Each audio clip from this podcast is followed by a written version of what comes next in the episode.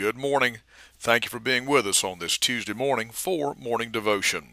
This week we're in the book of 2 Corinthians, chapter number 6, and today verse number 14, where the Bible says, Be not unequally yoked together with unbelievers. And as we look to this, we're talking about the call to separation.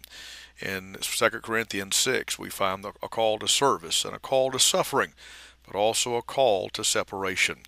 Now, when we begin to talk about uh, this verse, be not unequally yoked together, as we said yesterday, that the idea behind this is of a different kind. Uh, that's the idea behind the word unequally yoked with unbelievers, unequally yoked together with unbelievers. And when we use this verse, it's often used in reference to marriage, and certainly that should be true. Uh, believers should not marry outside of, of the faith. But it also uh, has the carries with it the thought and the truth uh, that whether it be business par- partnerships or or anything of that nature, any sort of partnership, uh, it's going to lead to problems. And then the same thing is true with joining clubs or societies, lodges or fraternities, or anything with unbelievers. The truth of the matter is that uh, eventually the believer and the unbeliever they'll start to pull in opposite directions, and uh, you know so oftentimes, most of the time, the believer is going to be dragged into a situation which will compromise his testimony and in turn trouble his conscience. And so, as a result of that, the Bible gives us a clear command be not unequally yoked together with unbelievers.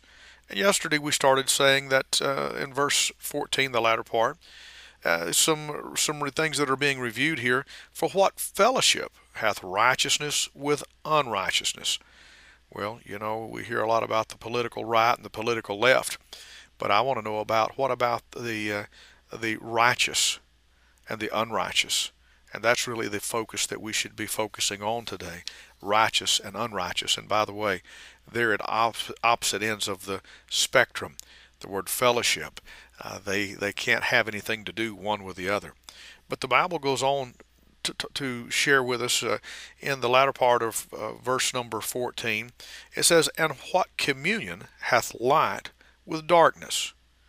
What communion hath light with darkness?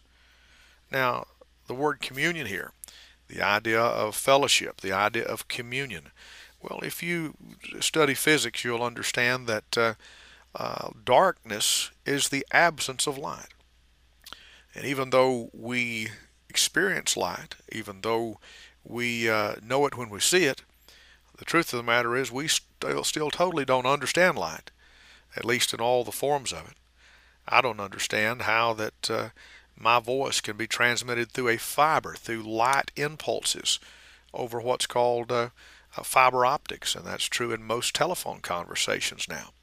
And I don't understand that, and I don't understand how it can travel at the speed of light around the world on those fibers, but it's true. And so, uh, but the bottom line is that, uh, you know, just as the, the reality is that light and darkness are not compatible, they're not friends, they are not even first cousins, they are opposite one of the other. Darkness is the absence of light. And so, uh, the truth of the matter is, now that we are children of light, uh, we can ne- we can never any longer be at home in the dark.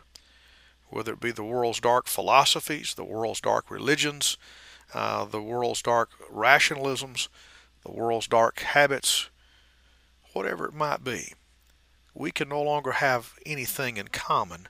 We can have no communion because just as light is uh, light is, is opposite of darkness, uh, and righteousness is, is the opposite of unrighteousness as the children of God, we are commanded to be not unequally yoked together with unbelievers. We are to be uh, separate, and we are called to be separate. By the way, it's not a suggestion, but the Bible very uh, plainly says, Be ye not unequally yoked together with unbelievers. As a child of God, uh, there's some things that we must separate ourselves from if we're to have peace with God.